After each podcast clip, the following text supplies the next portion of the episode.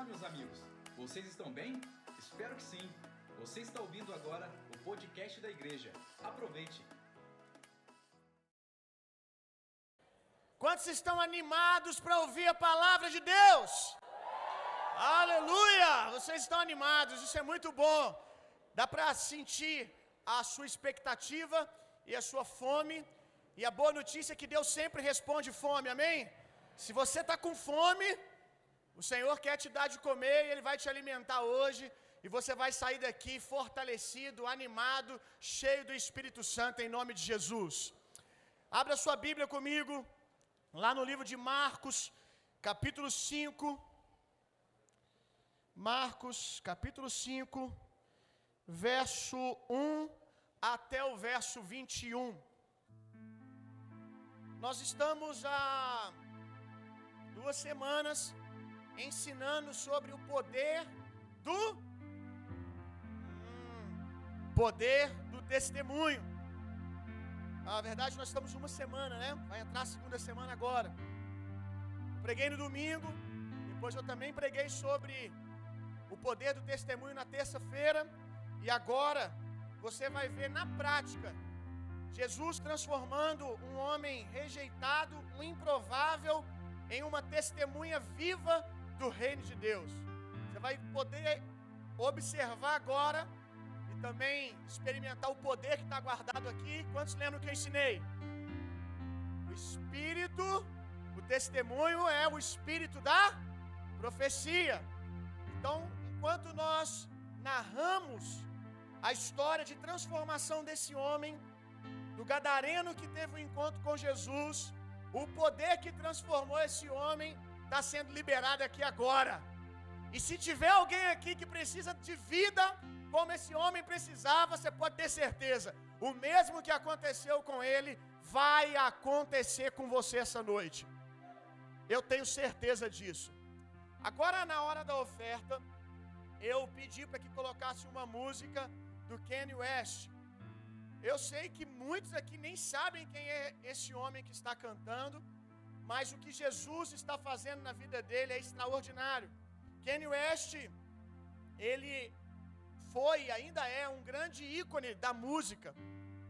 E um homem que por, durante muito tempo falou das coisas das trevas, falou do diabo, andava perdido, desgarrado de Deus. E alguns meses atrás ele teve um encontro com Jesus e ele nos deu de presente um CD maravilhoso com canções cheias de testemunho, cheias do fruto daquilo que Jesus está fazendo na vida dele. Então, no momento da oferta, eu quis ofertar para Deus, lembrar a Deus desse fruto maravilhoso que é a transformação da vida desse homem. Kanye West, ele é como o gadareno da modernidade, meu. Também era alguém que palavra de persuasão humana, filosofia, nenhuma podia alcançar o coração dele. Como ele mesmo diz, o que ele está vivendo é o poder do Espírito Santo, é o poder de Jesus transformando a vida dele. E esse poder está disponível aqui agora. Amém? Vamos ler o texto? Marcos capítulo 5, verso 1 em diante. E assim atravessavam o mar e foram para a região dos Gerazenos ou Gadarenos. Logo que Jesus desceu do barco, veio dos sepulcros, do cemitério da época, caminhando ao seu encontro um homem possuído por espírito imundo, por demônios. Esse homem vivia em meio aos sepulcros e não havia quem conseguisse dominá-lo, nem mesmo concorrentes. Muitas vezes já haviam acorrentado seus pés e mãos, mas ele arrebentava os grilhões e estraçalhava algemas e correntes. Ninguém tinha força para detê-lo. E noite e dia, sem repouso, perambulava entre os sepulcros e pelas colinas, gritando e cortando-se com lascas de rocha. Ao avistar Jesus, ainda de longe, correu e atirou-se aos pés de Jesus. E clamando aos berros, ele disse: Que queres de mim, Jesus, filho de Davi? filho do Deus, desculpa, filho de, do Deus Altíssimo, suplico-te por, por Deus que não me atormentes, pois Jesus já havia lhe ordenado: sai deste homem, espírito imundo. Todavia, Jesus o interrogou: Qual é o teu nome? Respondeu ele: Meu nome é Legião, porque somos muitos. E implorava insistentemente para que Jesus não o mandasse para fora daquela região. Enquanto isso, perto dali, numa colina vizinha, havia grande manada de porcos que estavam ali pastando. Foi então que os demônios rogaram a Jesus: Manda-nos para os porcos, para que entremos neles. E Jesus lhe deu permissão, e os espíritos imundos deixaram o homem e entraram nos porcos. E a manada, com cerca de dois mil porcos, atirou-se abismo abaixo em direção ao mar, e neles se afogaram. As pessoas que apacentavam os porcos fugiram e relataram esses fatos na cidade e nos campos. E todo o povo correu para ver o que havia passado. Quando chegaram próximo de Jesus, observaram ali um homem que fora tomado por uma legião de demônios, assentado e vestido em perfeito juízo, e ficaram assustados. Os que presenciaram os fatos narraram ao povo que havia ocorrido com o endemoniado e contaram também sobre os porcos. Então o, come, o povo começou a implorar a Jesus que se afastasse daquela região que lhes pertencia. E quando Jesus estava entrando no barco, o homem que fora possuído pelos espíritos imundos rogava-lhes que o deixasse seguir com ele. Jesus não consentiu, entretanto, entretanto orientou: Vai para a tua casa, para a tua família e anuncia a eles tudo quanto Deus tem realizado a teu favor e como teve misericórdia de ti. Então partiu aquele homem e começou a pregar por toda Decápolis as coisas que Jesus havia feito por ele, e todos ficaram maravilhados. E verso 21 por último. E retornando Jesus de barco para outra margem, até aqui. Vamos extrair os tesouros que estão na palavra de Deus para mim e para você aqui nesses versos que nós lemos. O texto começa lá, nós vamos ler versículo a versículo. O texto começa com a expressão: E assim atravessaram o mar e foram para a região dos Gadarenos, e logo que Jesus desceu do barco, veio dos sepulcros caminhando ao seu encontro um homem possuído por um espírito imundo. Eu gosto da expressão da tradução que diz que logo eles chegaram na terra de Gadara. Essa expressão chegaram, diga comigo, e chegaram. Diga de novo, e chegaram. Essa expressão ela pode não significar nada para você. Pode não despertar nada em você, pode não ter muito poder sobre você, mas isso aqui era algo extraordinário para a vida dos discípulos. Por quê? Porque o capítulo 5 ele não é uma história à parte do capítulo 4. Nós sabemos que os capítulos estão na Bíblia para melhorar a nossa compreensão. Mas tudo foi escrito sem capítulo, sem versículo. Então, se você quiser entender o que está acontecendo aqui no capítulo 5, você tem que ir lá no capítulo 4. Quando você vai no capítulo 4, essa expressão e chegaram, ela é muito poderosa. Por quê? Porque o capítulo 4 revela que para eles chegarem ali, eles tiveram que experimentar o poder de Deus e o sobrenatural de Deus.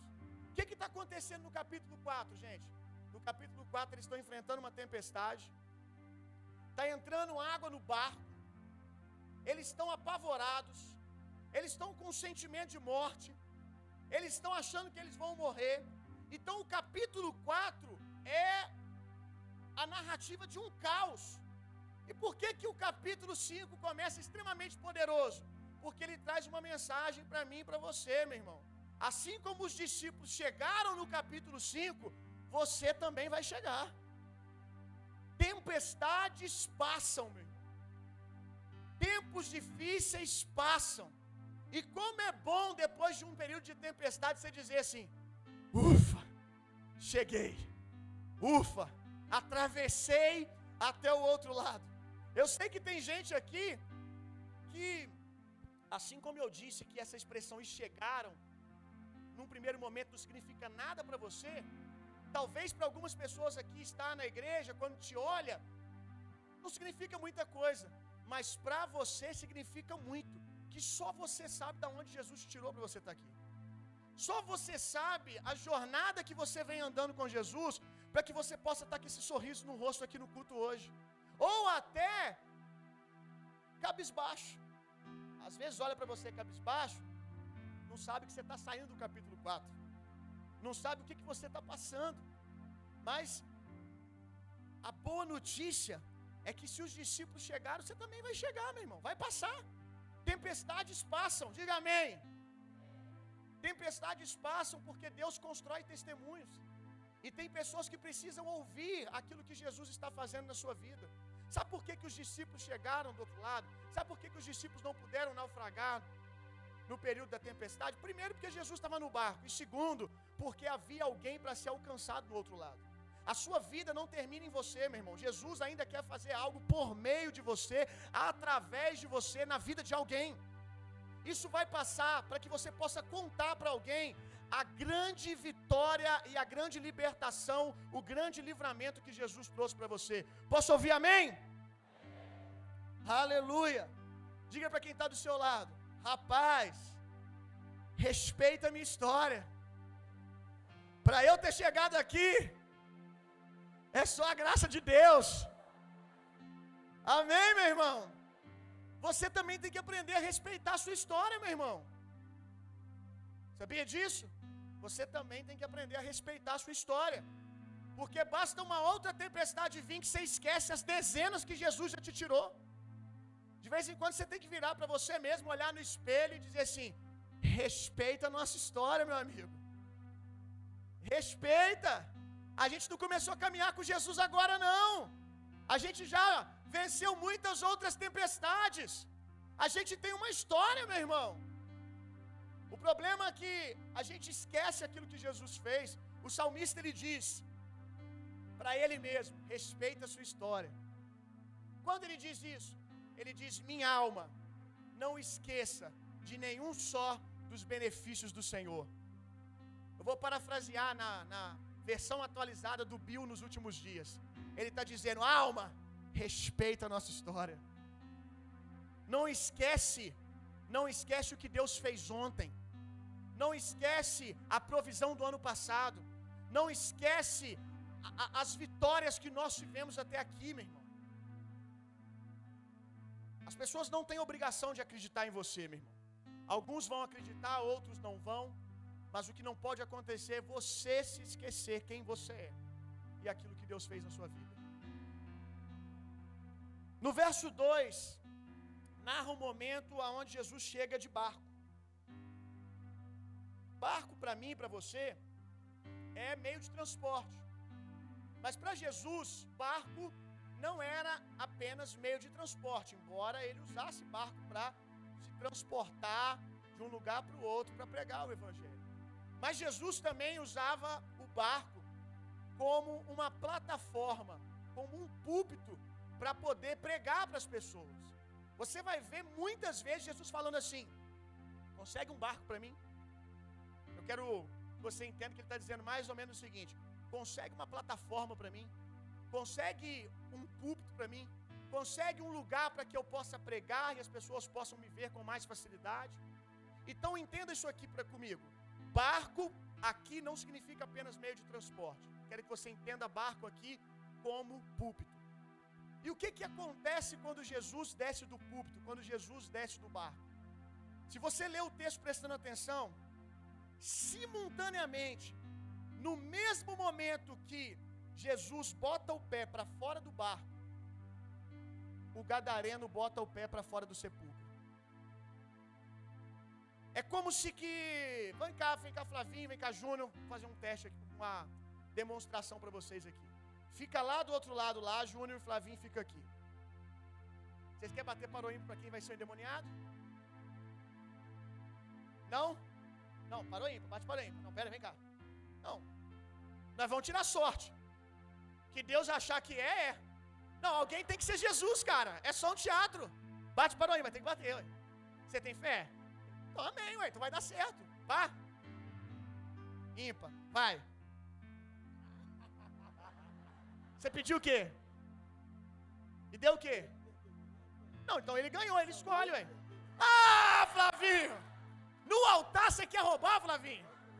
Eu já vi que você é o gadareno mesmo, cara. Não tem jeito não. Rapaz, você ganhou, não ganhou? Então você escolhe, você quer ser Jesus ou gadareno? Você pode livrar o Flavinho agora. É, sabia dele não, né? Então tá, então você vai ficar sendo gadareno.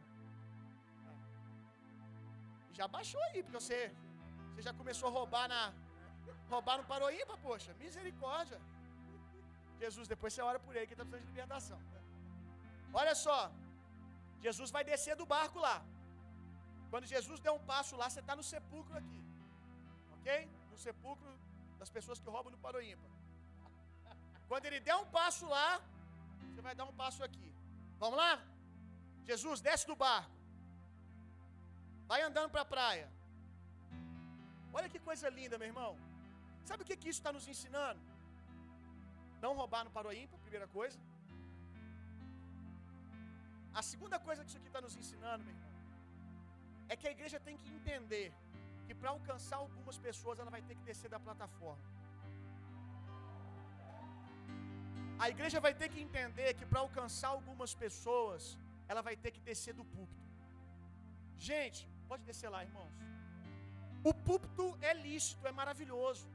Jesus ele pregava por meio do barco, por meio do púlpito, né? Naquele lugar preservado, só ele e os discípulos dele. Jesus também pregava desse lugar, não há problema nenhum. Mas você vai perceber no texto que Jesus, por que, que eu li até o verso 21? A gente passou o subtítulo. Vocês perceberam isso? Vocês até pararam de ler, eu falei, não, lê o próximo. Porque você vai perceber que a única coisa que Jesus foi fazer ali foi alcançar o Gadareno. Quando Jesus acaba de alcançar ele, Jesus volta para o barco e vai para o outro lado de novo. A igreja precisa entender isso. A igreja que vai transformar a cidade é a igreja que sai dos púlpitos, meu irmão, que sai das plataformas e que desce na praia. Tem alguns tipos de gadarenos que não vão entrar na igreja. Eles não querem vir no culto. Eles até têm raiva de igreja. Eles sentem um arrepio quando fala de crente.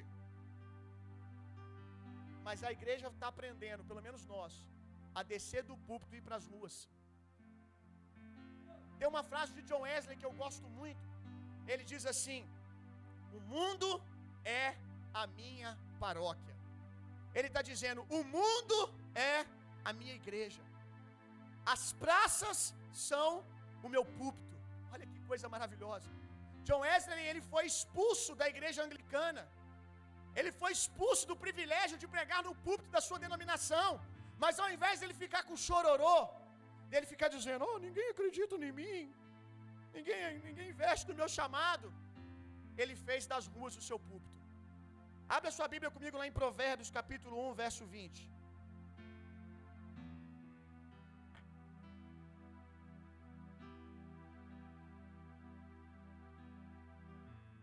No 3 eu quero que você leia. Provérbios, capítulo 1, verso 20. 1, 2, 3. Leia. Meu Deus do céu. Unidade aqui não está tendo, pelo menos para ler a Bíblia. O que está dizendo aí? Que a sabedoria, ela, ela grita onde? Uh! Meu irmão, um dia eu estava folheando o livro de Provérbios e lendo. O entendimento que eu tive nesse texto, o entendimento profético que eu tive nesse texto, foi uma daquelas coisas que você tem o privilégio de aprender direto de Jesus. Muita coisa que eu ensino aqui, que eu prego aqui, eu aprendi de outras pessoas. Mas isso foi um momento meu de secreto no meu quarto. E quando eu estava lendo Provérbios, e eu li essa declaração, eu entendi que não era só um texto para nossa edificação com relação ao poder da sabedoria, mas uma palavra profética para os últimos dias. Que nos últimos dias a sabedoria, ela ia sair de dentro do templo, de dentro dos, do palácio dos reis, e ela ia gritar nas praças, ela, ela iria gritar nas esquinas da cidade. E nós hoje, o, o salmista, é, é, o salmista não, Salomão, que escreveu o livro de Provérbios, ele nem tinha entendimento daquilo que ele estava falando, com certeza porque a revelação ela só vai se concluir depois. Hoje que nós temos entendimento que Jesus é a própria sabedoria de Deus, que Jesus é a sabedoria. Então, enquanto ele está dizendo aqui que a sabedoria vai gritar nas praças, ele estava falando do, do entendimento, da ciência, mas nós hoje temos o, o privilégio de ter a revelação que é muito mais do que isso, que haveria um tempo que Jesus, a sabedoria, iria correr nas ruas da cidade, nas praças, em cada esquina. Chegou o tempo da gente liberar o rio de Deus lá fora, meu irmão. O barco é bom, mas o barco é pequeno. Não cabe uma multidão dentro do barco. Não cabe todo mundo dentro do barco. Pregar no púlpito é bacana, é bom, mas não cabe todo mundo. Se todo mundo aqui ficar esperando uma oportunidade para poder pregar do barco, a gente vai perder dezenas e dezenas de gadarenos lá fora. Nós precisamos de gente que olhe para as praças e veja púlpito, que olhe para as ruas da cidade e que veja púlpito. Gente que queira mais os gadarenos do que o conforto do barco. Amém?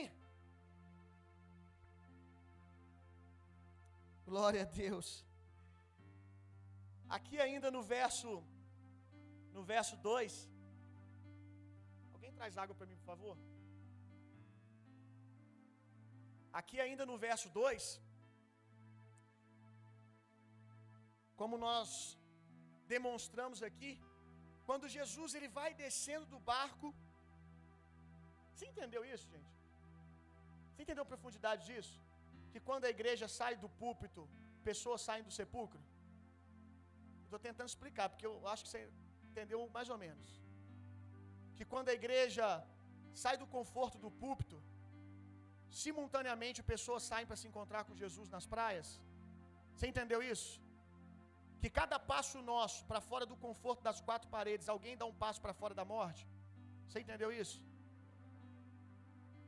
Enquanto Jesus estava saindo, o Espírito Santo estava trazendo aquele homem, meu irmão. Alguns dizem que não, que quem trouxe aquele homem foi os demônios. Deixa eu te dizer uma coisa: a Bíblia diz que ninguém vem ao Pai que ninguém vem até Jesus se o Pai não o trouxer, meu Quem conduziu esse homem aqui até Jesus foi o Espírito Santo, meu foi o poder da graça de Deus. O que não vai excluir o fato do que em algum momento da história a gente vê o diabo falando, a gente vê os demônios que estão nele vindo para fora, mas não foi o diabo que levou ele na igreja. Não foi o diabo que levou ele até Jesus. Certamente que os demônios estavam ali dentro, sacudindo e gritando: Não! Mas o Espírito Santo estava empurrando aquele homem, meu irmão, até a presença de Jesus.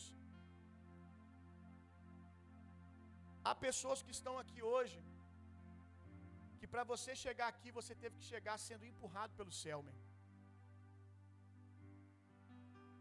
Talvez, estou falando especificamente para uma ou duas pessoas, em algum momento até chegar aqui, você até mesmo pensou: o que, que eu estou fazendo indo na igreja? Talvez em algum momento você pensou em desistir e você nem sabe por que, que você não conseguiu. Porque o céu estava te empurrando para cá. Para que você tivesse um encontro com Jesus. O que, que o texto diz? O que, que a Bíblia nos conta sobre esse gadareno?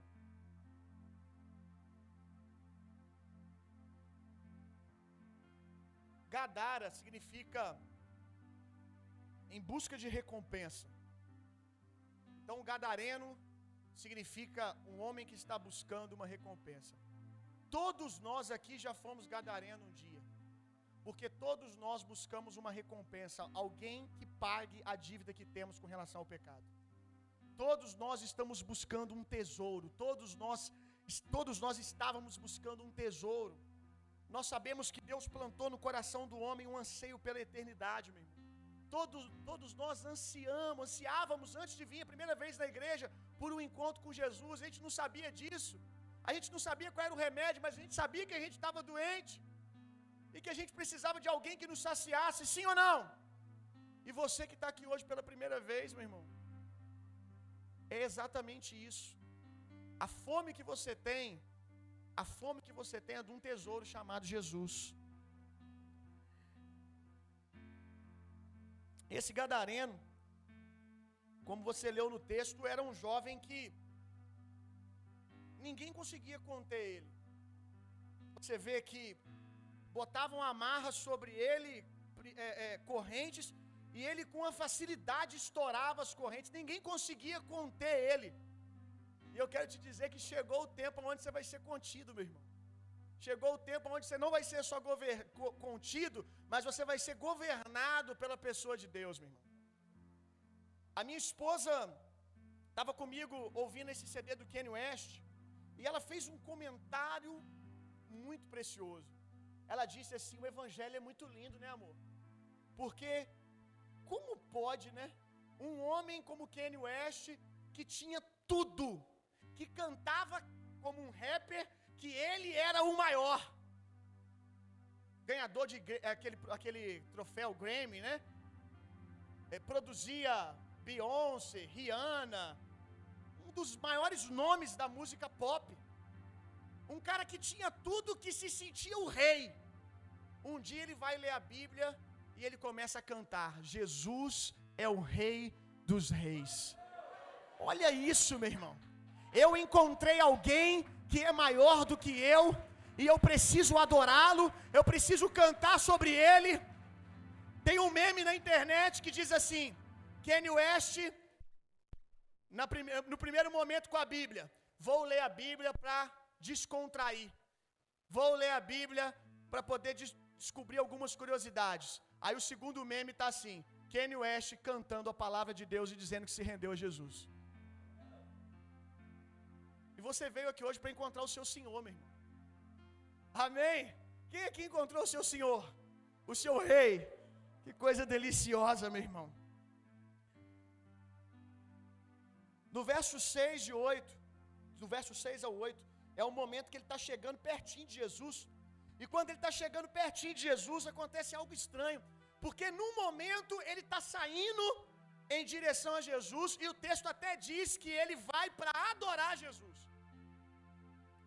Aqui alguns dizem que já não era ele mais, era que o diabo iria prestar adoração a Jesus, reconhecendo quem Jesus era. Eu não quero entrar aqui na hermenêutica do texto, o que, que era, o que, que não era, mas de fato ele sai disposto à adoração. E quando ele chega perto de Jesus, ele fica irritado, ele fica bravo. E eu, eu, eu colhi esses versos aqui para poder ensinar algo para você que acontece com muitas pessoas. Talvez você está passando por isso com alguém que você está evangelizando, que você está pregando, que você começou a ver Deus produzir algo na vida dessa pessoa, e Deus está produzindo algo, a pessoa ela quer ir na igreja, ela quer ler a Bíblia, ela quer orar, ela está com a fome de Deus absurda, e de repente a pessoa fica com raiva e não quer saber de você mais, ela não quer saber de igreja, ela não quer saber de Jesus. Quem já viu coisas desse tipo? Ou quem já fez isso? Talvez quando você estava sendo evangelizado, no momento você estava achando delicioso, aí num piscar de olhos você ficou com raiva de igreja. Talvez você está vivendo isso com um irmão, um parente, que está começando a caminhar com Jesus e você está assustado. Poxa, tava aquela sensação, tava a bola, tava na cara do gol. Na hora que eu fui chutar, parece que foi tudo por água abaixo. Deixa eu te ensinar uma coisa, meu irmão. Quando o grande encontro está prestes a acontecer, o diabo ele fica atribulado, meu irmão. E o problema é que algumas pessoas, quando se deparam com isso, elas desistem. Quando isso acontecer, não é para você desistir, é para você amar essa pessoa mais ainda. É para você permanecer. A gente infelizmente se assusta muito com o grito do diabo, gente. O diabo grita, a gente desespera, tá tudo acabado. O grito do diabo é o grito da derrota, meu irmão. Os pentecostais até dizem, né, quando vão expulsar um demônio, quem é pentecostal raiz mesmo sabe do que eu estou falando. Dá o seu grito, Satanás! É ou não é? dá o seu grito da derrota. Mas eu quero que você pegue isso aqui e colha o entendimento, a revelação. Eu não estou dizendo que quando você está acompanhando alguém, você tem que, em nome de Jesus, manifeste e dar o seu grito, Satanás. Não é isso que eu estou dizendo. Eu quero que você entenda que o grito, a, a última expressão de resistência da pessoa, nada mais revela que Jesus está realmente fazendo algo e está prestes a acontecer o romper. E você não pode se assustar com o grito do diabo. Se o diabo gritou, ame mais. Se doe mais por essa pessoa, não desista dela. Porque o próximo passo aqui é a libertação. O, o próximo passo aqui é a casa ser limpa e cheia do Espírito Santo. Véio. Amém. Glória a Deus. Jesus vai perguntar para o demônio: qual o seu nome? Qual é o seu nome? E eu lendo esses versos, eu cheguei num entendimento tão precioso. Essa pergunta de Jesus, qual é o seu nome? E o endemoniado de Gadara, ele responde legião. Ele responde muitos demônios. Legião é mais ou menos o número de mil a seis mil. Uma legião pode ser, isso era eu não sei se eu vou usar a palavra certa, uma nomenclatura para para grupos de soldados, né? Uma legião podia ser mil soldados até seis mil soldados. Então, quando ele diz assim, Jesus pergunta, como você leu aí, qual é o seu nome? E ele diz, legião, ele está dizendo, tem aqui de mil a seis mil demônios. É pouco ou muito demônio, gente? Rapaz, não é à toa que a palavra correta é endemoninhado. Na minha tradução é porque é um ninho de demônio. De mil a seis mil demônios, meu irmão. Ele responde: somos muitos. Mas a verdade é que alguns de vocês aqui, Jesus está perguntando exatamente isso. Qual é o seu nome? E talvez você nem saiba responder qual é o seu nome mais. Talvez você não saiba nem quem você é mais. Quando Jesus pergunta para você quem é você, você diz: somos muitos, eu sou muitos. Eu sou o resultado de cada pessoa que me feriu. Eu não sei mais que eu sou. Eu sou o resultado de cada pessoa que eu me, me encontrei, que me machucou.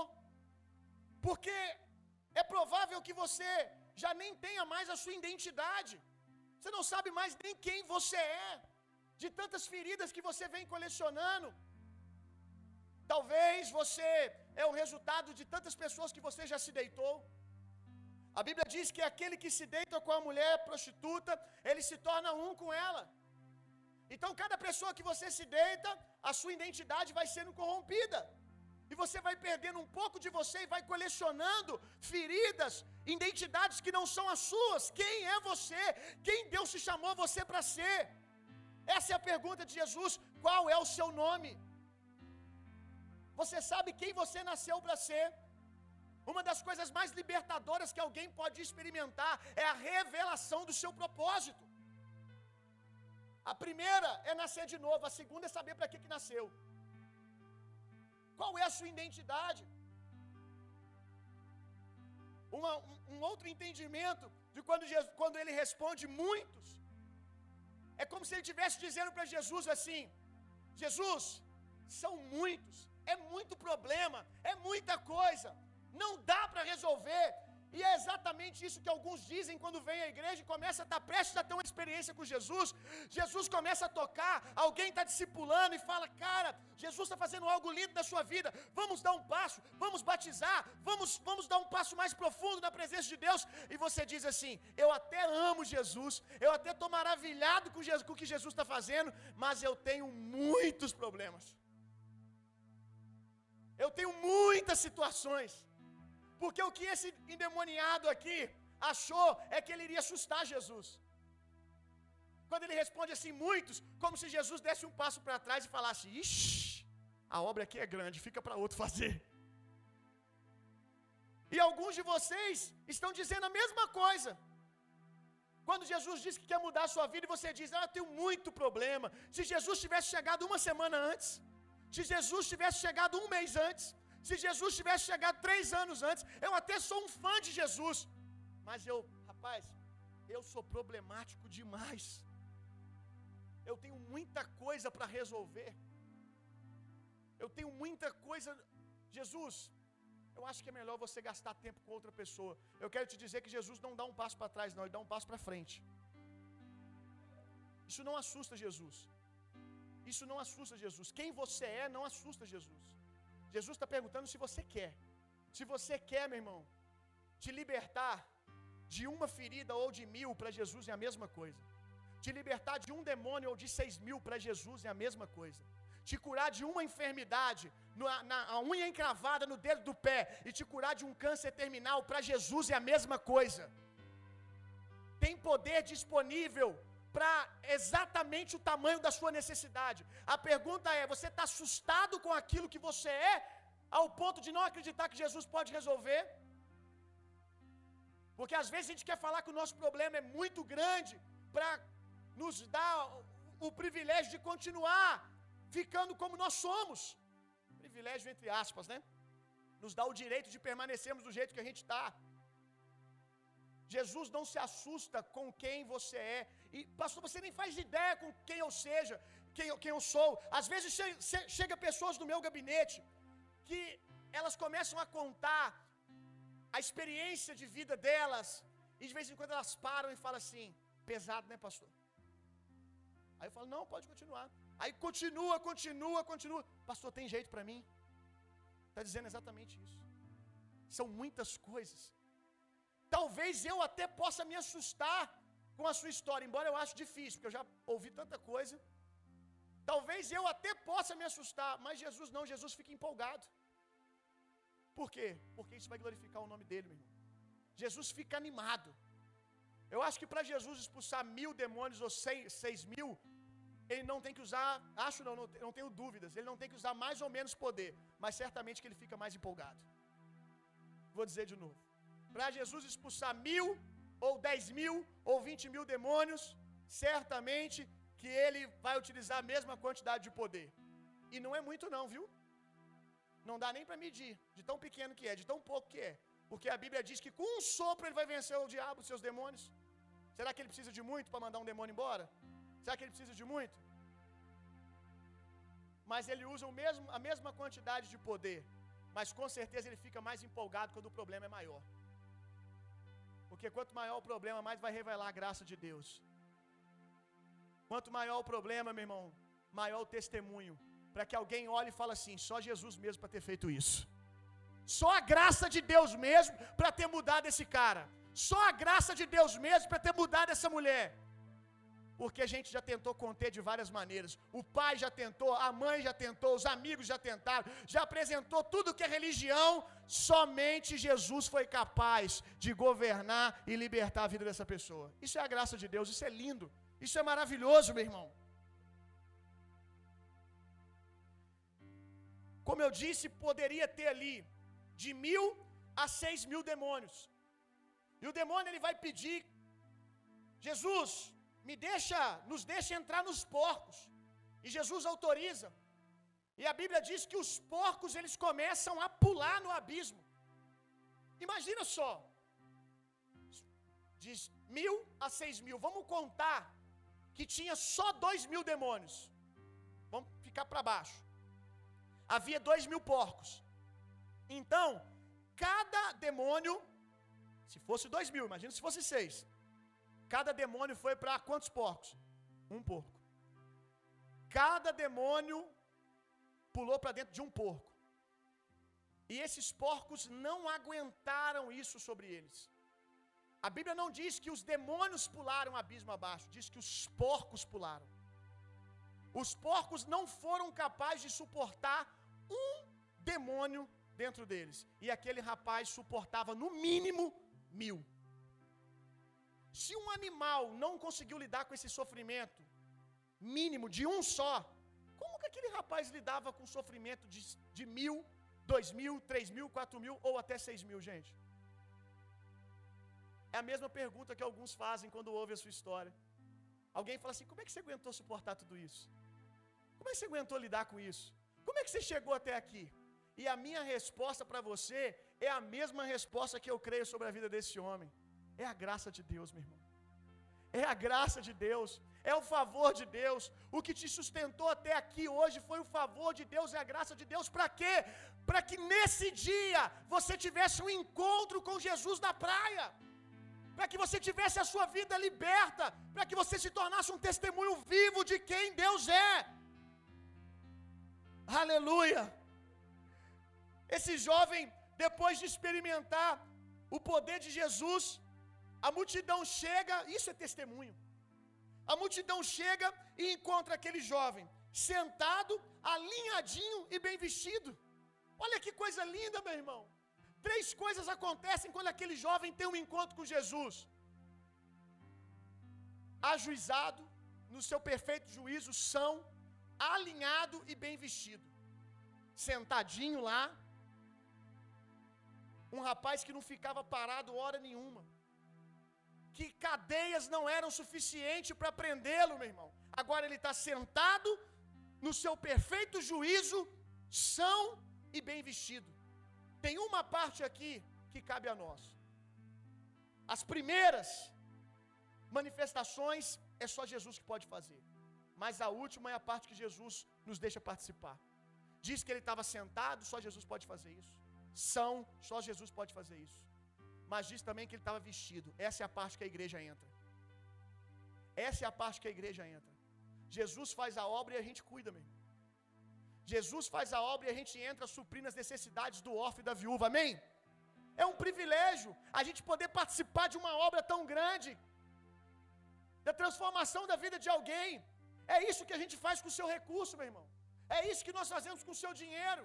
O seu dinheiro é para que quando o filho pródigo volta para casa, a gente possa receber ele com churrasco, a gente possa trocar as vestes dele, a gente possa dar sandálias, dar um anel, receber com honra. Não tem nada mais precioso que o seu dinheiro possa fazer que isso. Seu dinheiro pode fazer muitas coisas, meu irmão, mas nada é tão precioso que ver o seu dinheiro participando da obra de Jesus na vida de alguém. Amém. Vamos continuar. Verso 15, 17 ao 20.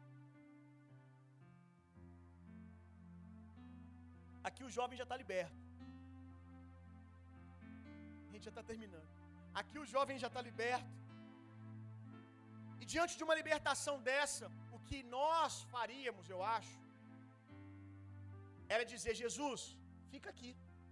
Jesus, olha a obra que você fez na vida desse rapaz, não vai embora não.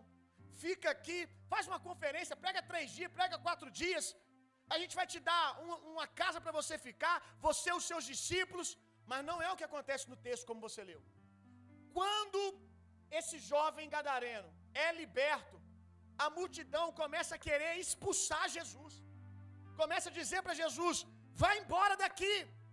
Umas coisas que a gente não entende. Como assim, depois de tão grande libertação?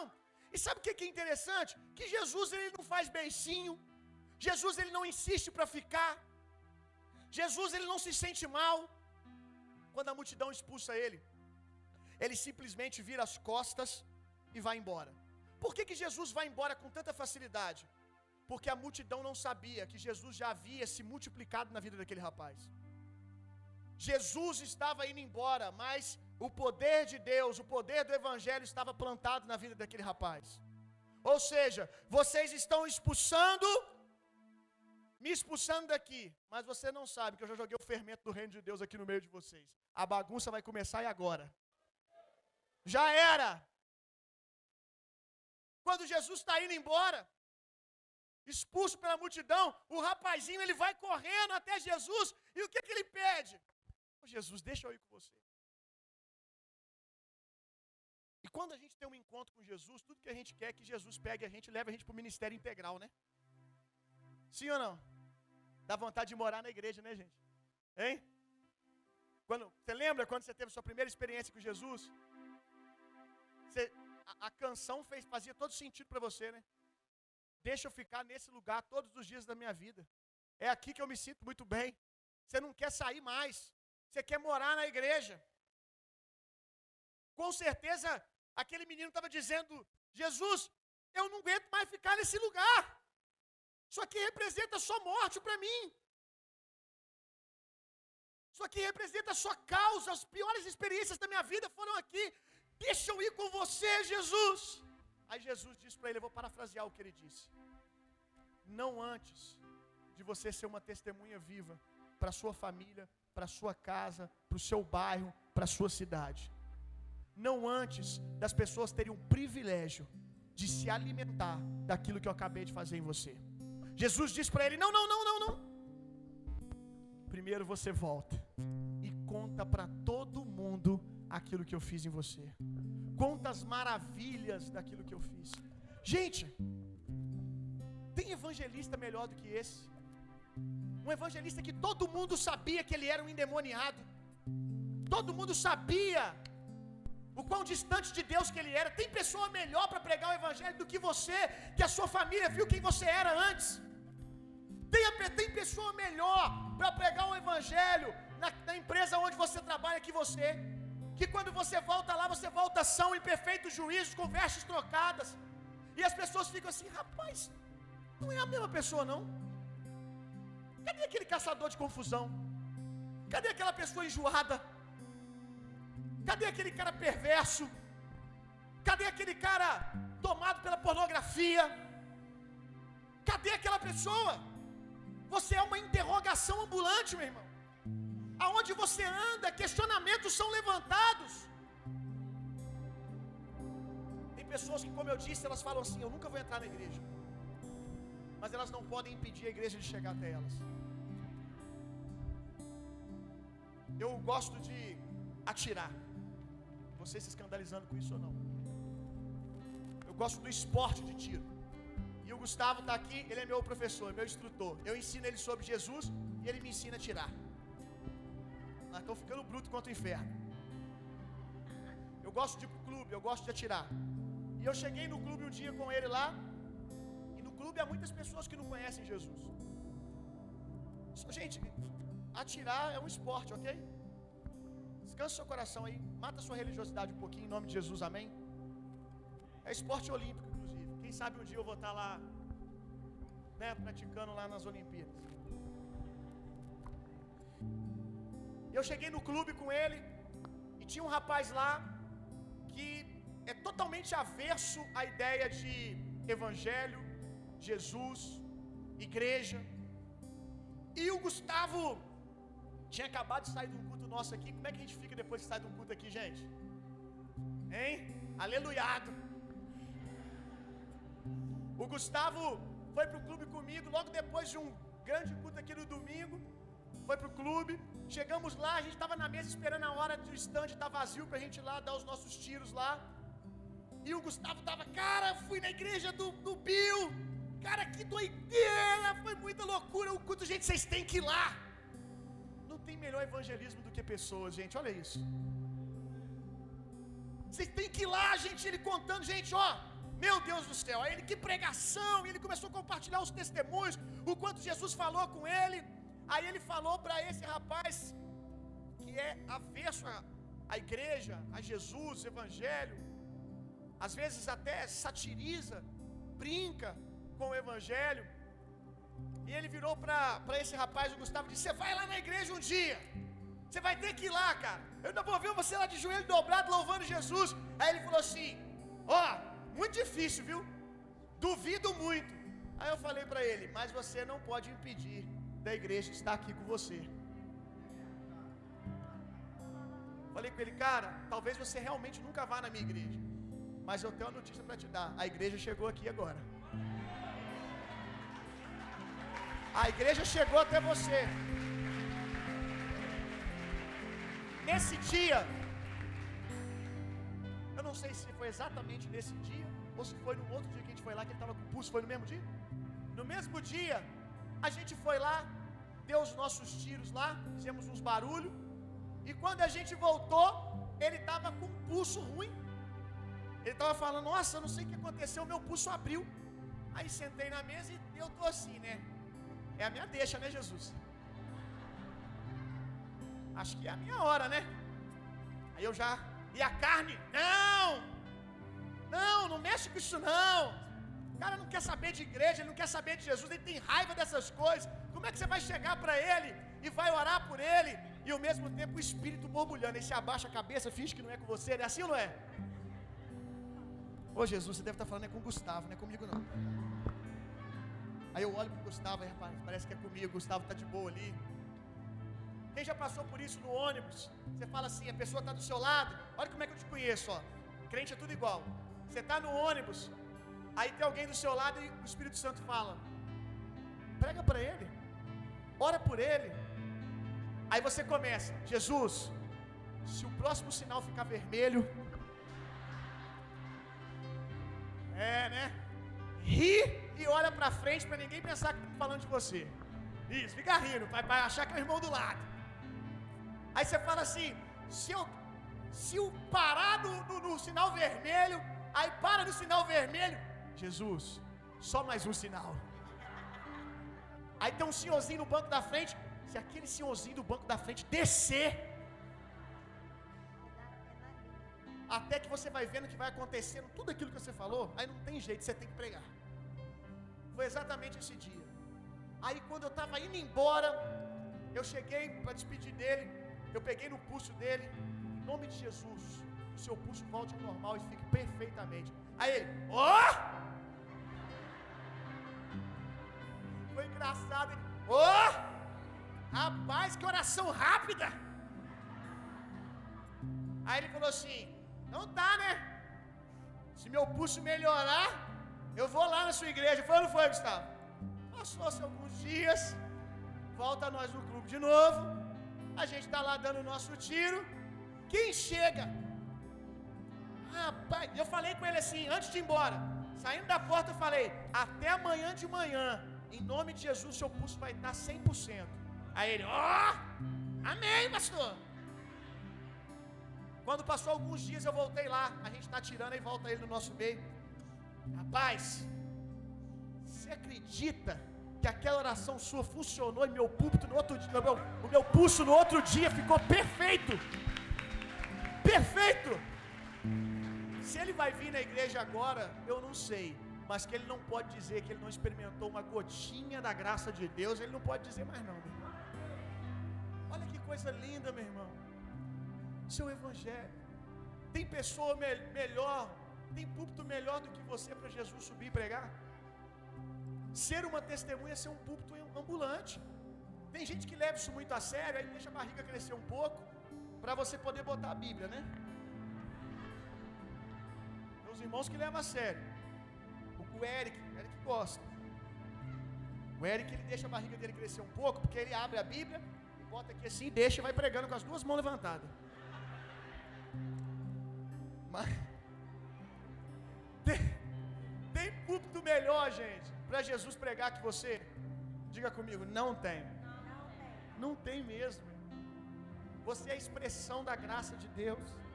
Você é uma expressão do amor de Deus, meu.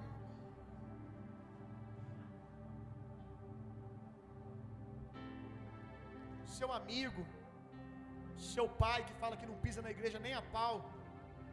Seu pai não pode fugir de você. Se você entender o que é ser uma testemunha, na mesma mesa que o seu pai diz que nunca vai entrar na igreja, ele está sentado com a igreja tomando café. Se você aplaude a Jesus então direito. Se você entender o que é ser uma testemunha, o seu patrão que fala assim, não fala de Deus aqui dentro, não fala de Jesus aqui dentro. O seu patrão que diz isso, já nem sabe, mas todo dia, quando ele chega, quando você chega, ele dá bom dia para a igreja. No intervalo, ele conversa com a igreja e nem sabe. O que não pode é ele não saber e você também. Esse é o problema. O mundo não saber que você é a igreja é só uma questão de tempo. O problema é você não saber que você é um testemunho vivo de Jesus que Cristo em vós é a esperança de glória para aqueles que estão lá fora. Se coloca de pé no seu lugar. Quero orar por você.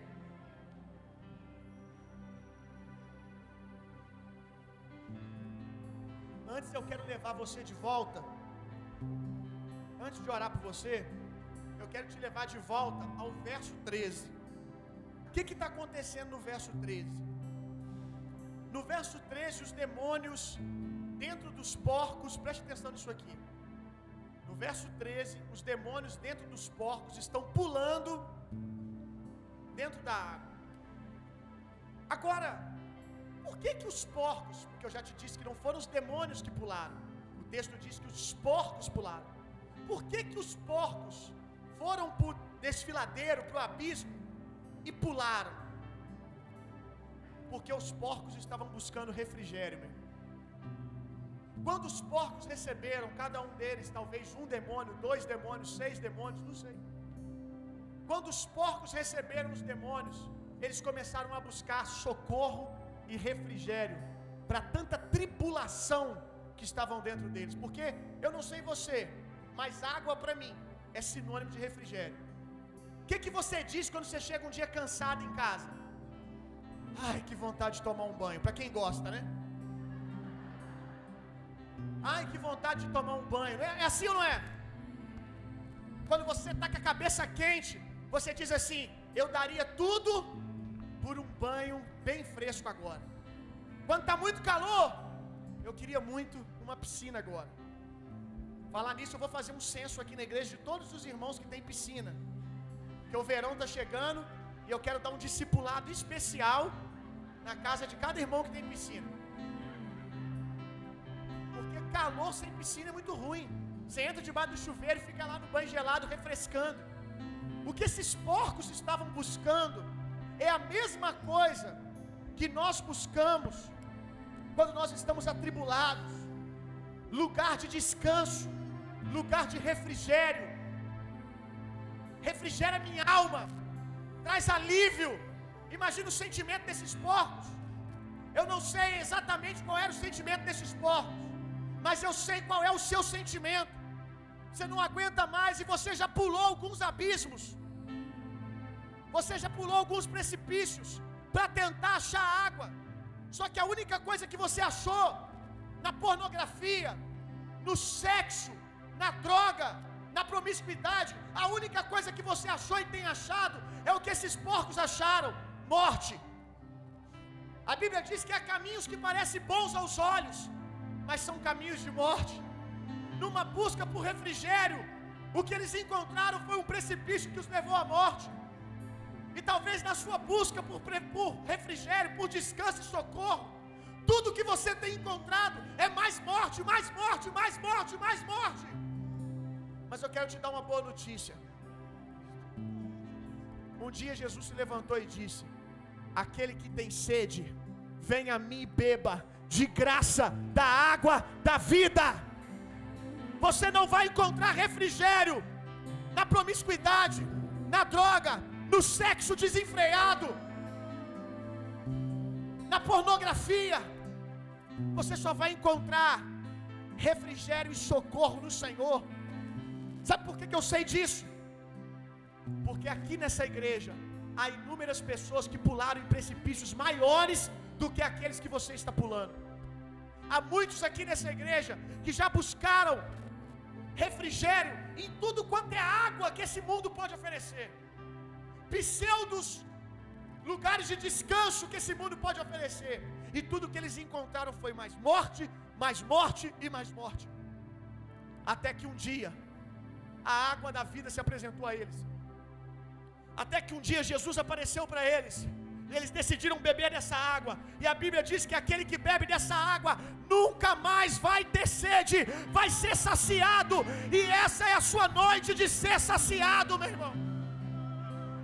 Talvez você já é cristão há um tempão, mas se distraiu como filho pródigo, se distraiu como a ovelha perdida e começou. Será que não tem refrigério lá fora? Será eu nasci na igreja, cresci no evangelho, mas a curiosidade, os banquetes desse mundo te atraíram e você foi para distante do rebanho de Deus. E tudo que você tem agora é sede. Tudo que você tem agora é sede. É uma vontade de voltar, mas a vergonha, a acusação, são como as correntes que seguravam o jovem de Gadara, que não tem deixado você vir até Jesus. Mas eu quero te dizer uma coisa: a unção de Deus despedaça todo jugo, e você pode não ter percebido, mas a unção de Deus essa noite já quebrou a vergonha, já quebrou todo o jugo, e você pode vir até Jesus. Não tem mais nada te segurando. Eu quero te desafiar. Faz um teste aí. Vai no teu coração que você vai ver que não tem mais nada te segurando aí. Faz um teste. Vai no seu interior e procura aquilo que te prendia, aquilo que era peso, já não está aí mais. Você está pronto para se encontrar com Jesus. Esse jovem estava no sepulcro. Que é sepulcro? Cemitério, lugar de morte. Não tem problema algum um corpo estar tá no sepulcro. Porque se Jesus não voltar, eu creio que ele não vai demorar muito. Se você não for arrebatado, você vai passar pela morte física. E um dia o seu corpo vai ser encontrado num sepulcro. Então, encontrar um corpo no sepulcro, não há nada de errado nisso. O problema é você encontrar alguém vivo no sepulcro. O problema é quando pessoas estão vivas, mas estão vivendo como se estivessem mortas. E o sentimento que você tem talvez é esse. Você está vivo, mas o sentimento que você tem é de morte. O sentimento que você tem é de destruição, não tem expectativa, não tem propósito. Eu não sei aonde mais me saciar. Eu quero te desafiar, meu irmão, a não saltar em mais um precipício. Talvez o precipício do suicídio, talvez o precipício da, da, da, das drogas ilícitas. Eu não sei, da pornografia. Eu não sei o que o diabo está propondo para você, mas ele só não quer que você beba dessa água, porque se ele beber dessa água, ele perde você para sempre. Se você é essa pessoa que eu narrei aqui agora, se você é essa pessoa que precisa beber dessa água, eu quero que você levante a sua mão aonde você estiver. Deus abençoe. Vamos, Deus abençoe. Deus abençoe. Levante a sua mão, Deus abençoe. Diga sim, Jesus. Sim, Jesus. Eu não estou te convidando para aceitar uma religião. Religião só vai prender você um pouco mais. Eu estou te convidando a conhecer Jesus. Você que não levantou sua mão, Deus te abençoe, irmão. Deus te abençoe, irmão. Você, levante a sua mão e diga: Eu quero voltar para o Senhor. Deus te abençoe, minha irmã. Deus te abençoe, minha irmã. Estou voltando, pastor. Deus te abençoe. Eu quero beber da água de novo. Você que levantou a sua mão ou está com a sua mão erguida agora, faz um favor para mim. Vem até a praia. Eu vou descer do púlpito eu vou descer do barco e eu quero te encontrar aqui na beira da praia. Sai do seu lugar, meu irmão. Vem aqui para frente, você que levantou sua mão. Vem, vem, vem, vem, vem. Se você não levantou e quer vir, venha. Nova canção me